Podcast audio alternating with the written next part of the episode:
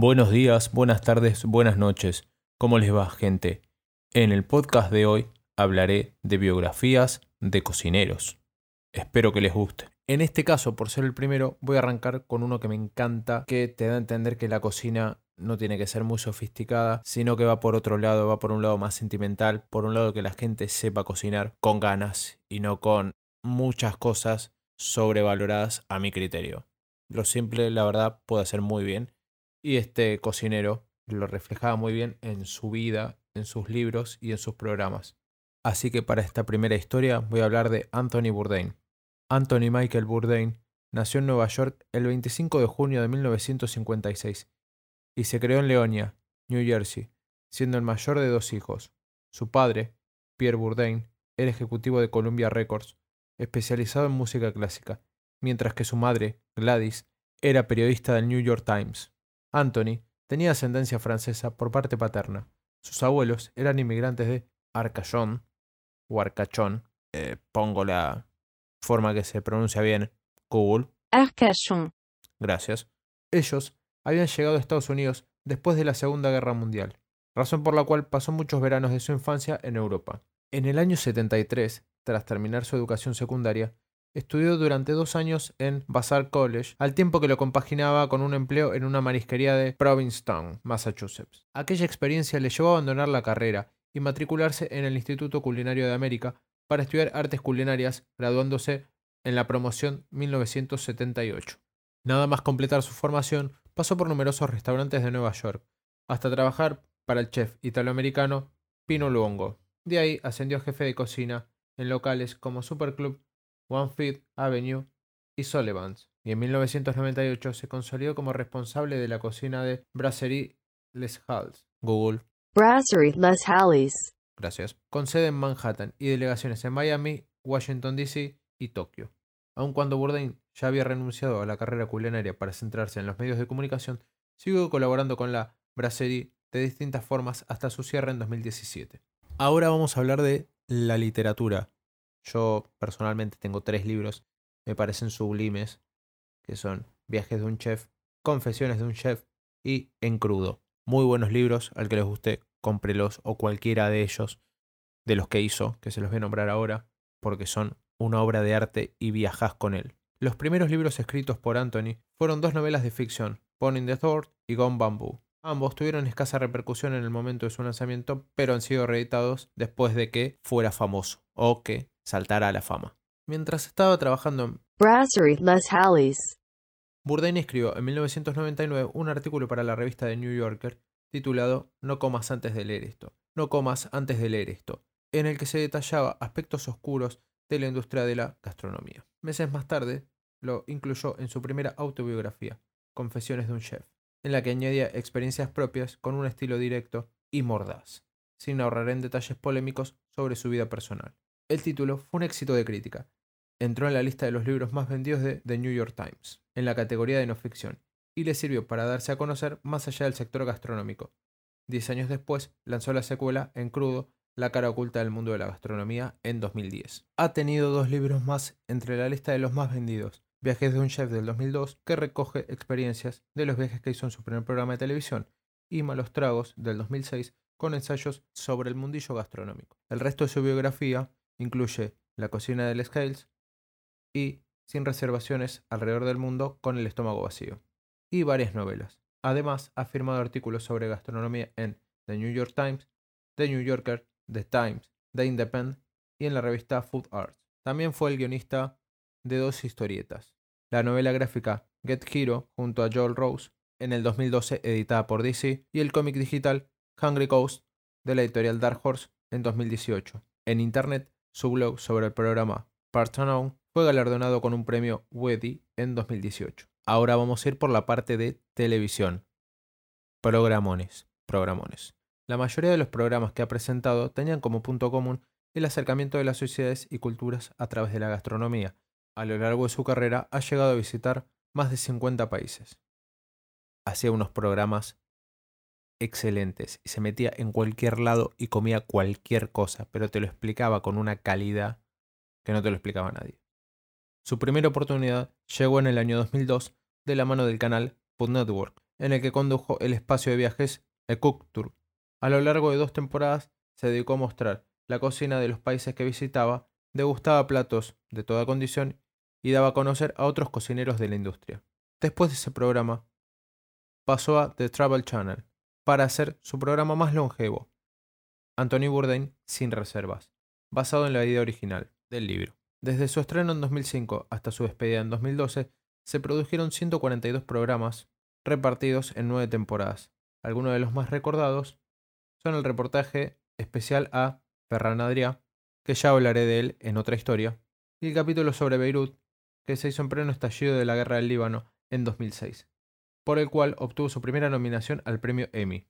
Entre dos mil once y dos mil trece hizo en el mismo canal otro programa de viajes llamado The Lie Over, con recomendaciones para visitar una ciudad en menos de cuarenta y ocho horas. Programón. Me encantaba ese programa. Va, los dos, Sin Reservas y esto de las ciudades en cuarenta y ocho horas era excelente. Durante un tiempo, Bourdain compaginó la producción de Sin Reservas con colaboraciones en programas del ámbito nacional. Durante varias temporadas ha sido juez invitado en el programa Top Chef y en dos mil trece fue productor y jurado en The Taste para la A B C. Entre dos mil doce y dos mil dieciséis fue productor ejecutivo y narrador de la serie The Mind of a Chef, producida para la televisión pública P B S, que si no me equivoco está en Netflix. Cada temporada estaba protagonizada por cocineros de prestigio, entre los que estaban David Chang, Magnus Nilsson y Ludo, inserta el apellido, Lefebvre. En dos mil doce rompió contrato con Travel Channel por discrepancias y de inmediato firmó con C N N para presentar Anthony Bourdain Parts Unknown. Este espacio tenía un mayor enfoque periodístico y repasaba la cocina, la historia y la cultura de cada país. En total llegaron a producirse ochenta y nueve episodios en once temporadas hasta su fallecimiento. En dos mil dieciséis, el entonces presidente de Estados Unidos, Barack Obama, participó en un capítulo dedicado a Vietnam. Muy bueno ese capítulo porque comían en el medio de la nada. O sea, en el medio de la, de la nada no, comían en un barcito cualquiera, siendo que uno es Anthony Bourdain, era Anthony Bourdain, y el otro era el presidente de los Estados Unidos. Todo muy raro. Su trayectoria ha sido reconocida con un premio Peabody en dos mil catorce y seis premios Emmy a las artes creativas, dos en cinematografía de no ficción por Sin Reservas en el dos mil nueve y en el dos mil once, y cuatro consecutivos en espacios informativos por Parts Unknown, de dos mil trece a dos mil dieciséis. Además, Mind of a Chef fue reconocido en dos mil catorce con un Daytime Emmy en la categoría de programas de cocina. Al margen de sus apariciones personales, Confesiones de un Chef inspiró el estreno en dos mil cinco de Kitchen Confidential, protagonizada por Bradley Cooper como Jax Bourdain. Esta tan solo emitió una temporada de tres episodios y fue cancelada por su baja audiencia. Mal ahí. Ahora vamos a ir por su trayectoria en el cine. Anthony Bourdain nunca protagonizó una película, pero hizo un cameo en la comedia dramática La Gran Apuesta, la de Christian Bale. Muy raro ese cameo, muy raro. El chef interviene para explicar que es una obligación de deuda garantizada, con el ejemplo de un estofado de marisco hecho a base de sobras de pescado. Era muy rara esa escena. Igual que no haya estado en cine, no es tan relevante. Los programas eran excelentes, los libros también. Pero bueno, ahora para, para concluir, vamos a hacer un, un paneo rápido de su vida personal y su muerte. Anthony Bourdain estuvo casado dos veces. En mil novecientos ochenta y cinco se casó con su compañera de instituto, Nancy Putowski, con la cual no tuvo hijos, y se separaron en dos mil cinco. En dos mil siete se casa con la deportista italiana Ottavia Busia, con la que ese mismo año tuvieron a su única hija, Ariane Bourdain. En dos mil dieciséis la pareja se divorcia de mutuo acuerdo porque el trabajo del cocinero lo mantenía siempre alejado de la familia. En sus últimos años mantuvo una relación con la actriz italiana Asia Argento. Además de la cocina, los libros, los viajes, Anthony Bourdain estaba interesado en las artes marciales mixtas por influencia de su segunda esposa. A los cincuenta años empezó a practicar jiu-jitsu brasilero y llegó a cinturón azul. En ocasiones aprovechaba los descansos de rodaje para entrenar en gimnasios de otros países. Creo que en un par de capítulos apareció también con la ropa de jiu-jitsu. Al margen de la trayectoria mediática, Anthony era conocido por su personalidad inconformista y rebelde, y por la cual el Instituto Smithsoniano llegó a definirle como la estrella del rock original de la gastronomía. Para mí, Era como una especie de Iggy Pop de la cocina. Y ahora vamos a la parte final. Su muerte.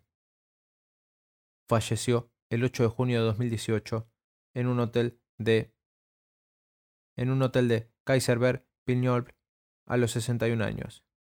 El chef había viajado a Francia para grabar un episodio de Parts Unknown ambientado en Alsacia. Al no bajar a la hora prevista para desayunar, su amigo y acompañante de grabación, el chef Eric Ripper, subió a buscarlo a su habitación y se encontró con el cadáver. La investigación confirmó la hipótesis inicial, un suicidio por ahorcamiento, posiblemente motivado por una depresión. Esto fue una gran conmoción para el mundo gastronómico y numerosas personalidades de la cocina, desde Gordon Ramsay, Albert Adrià, Nigella Lawson, Jamie Oliver, todos los que conozcas, sean cocineros o no, nos impactó por el hecho de los programas, de los libros, de cómo cocinaba, de todo, te impacta.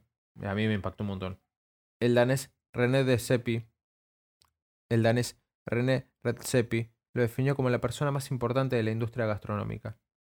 Él era la Vía Láctea y nosotros a su lado solamente pequeñas partículas. Y el español Sergi Arasola, o Sergi Arasola, hizo hincapié en su impacto sobre la figura del cocinero rebelde y dijo: hoy no podríamos entender a personalidades como Davis Muñoz sin hablar de la herencia de Bourdain. La dedicatoria más importante vino del expresidente de Estados Unidos, Barack Obama, quien recordó su paso por Parts Unknown a través de un mensaje en Twitter. Está en inglés, igual se los, se los leo. Taburetes de plástico, unos fideos baratos pero deliciosos y cerveza de Hanoi. Así es como recuerdo a Tony. Nos dio una lección sobre la comida y, lo más importante, su capacidad de unirnos a todos. Nos enseñó a no temer a lo desconocido. Lo echaremos de menos.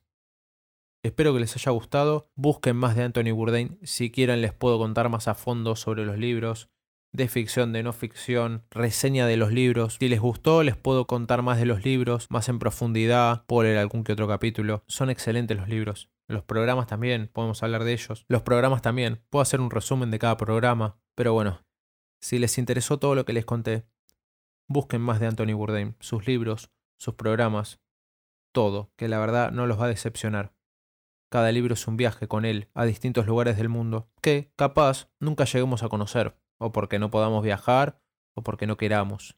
Pero cada libro y cada programa es un viaje junto a él. Espero que les haya gustado. Eh, síganme en mis redes, suscríbanse, denle a like o todo lo que se pueda hacer. Y les dejo esto mismo también en la plataforma de Spotify o de todos los podcasts que haya, que ahí lo van a poder escuchar mientras viajan, o mientras estudian, o lo que hagan. Muchas gracias.